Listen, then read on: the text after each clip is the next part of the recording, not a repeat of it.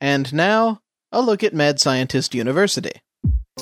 What with Chrismahanukwanza coming up, people have begun scrambling about like ants in a recently stomped sandbox searching for original looking gifts to buy. As it happens, I have a suggestion on that front. Not too long ago, I got the opportunity to try out a very interesting game called Mad Scientist University. It's been available from Atlas Games for a couple of years now, but with the influx of independent card games we've been seeing lately, many folks might have lost it in the shuffle. I think one of the most interesting things about it is that even though cards are used, it's not actually a card game. This is more of what we'd call a storytelling game. As the name implies, players each take the role of a student at a university full of mad scientists. Three to seven people sit and take turns as the teacher's assistant, or TA, handing out a card to each other player. Each of those cards has a single unstable element listed on it, such as mud, kitty litter, or a rubber chicken. The TA then reveals the randomly selected insane assignment, which can be anything from winning an election to mapping a black hole. Each player must then come up with an explanation of how they can use their unstable element to complete the assignment. Whoever the TA decides has the best plan gets awarded an insane assignment card. Then another player becomes the TA and another turn is begun.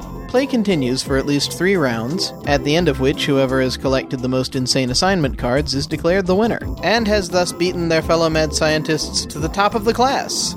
This game was a lot of fun to play. Of course, being an incorrigible ham probably helped me out a great deal with that. Taking on the role of a megalomaniacal college student is not for the easily stumped or embarrassed. Thankfully, I myself have very little in the way of shame.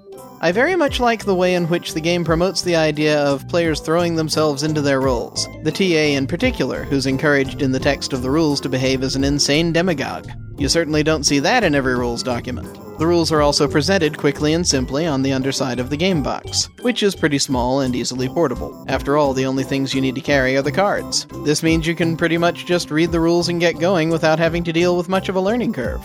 I can see this game working pretty well as a gateway to get friends and family members interested in new and different kinds of games, though it helps if they're inclined toward the weird to begin with. There's also an expansion planned called Spring Break that looks like it'll bring in some new and interesting twists. When my friends and I played this game, we had a very good time with it. Though you should keep in mind that the more players you have, the longer the game will take.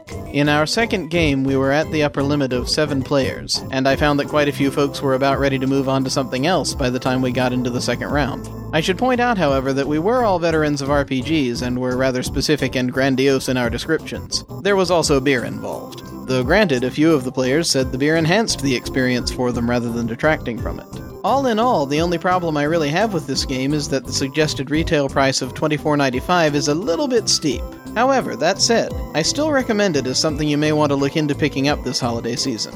With the massive number of games out on the market, finding one that stands out and that encourages the use of the imagination can be a real challenge, and Mad Scientist University does both in spades.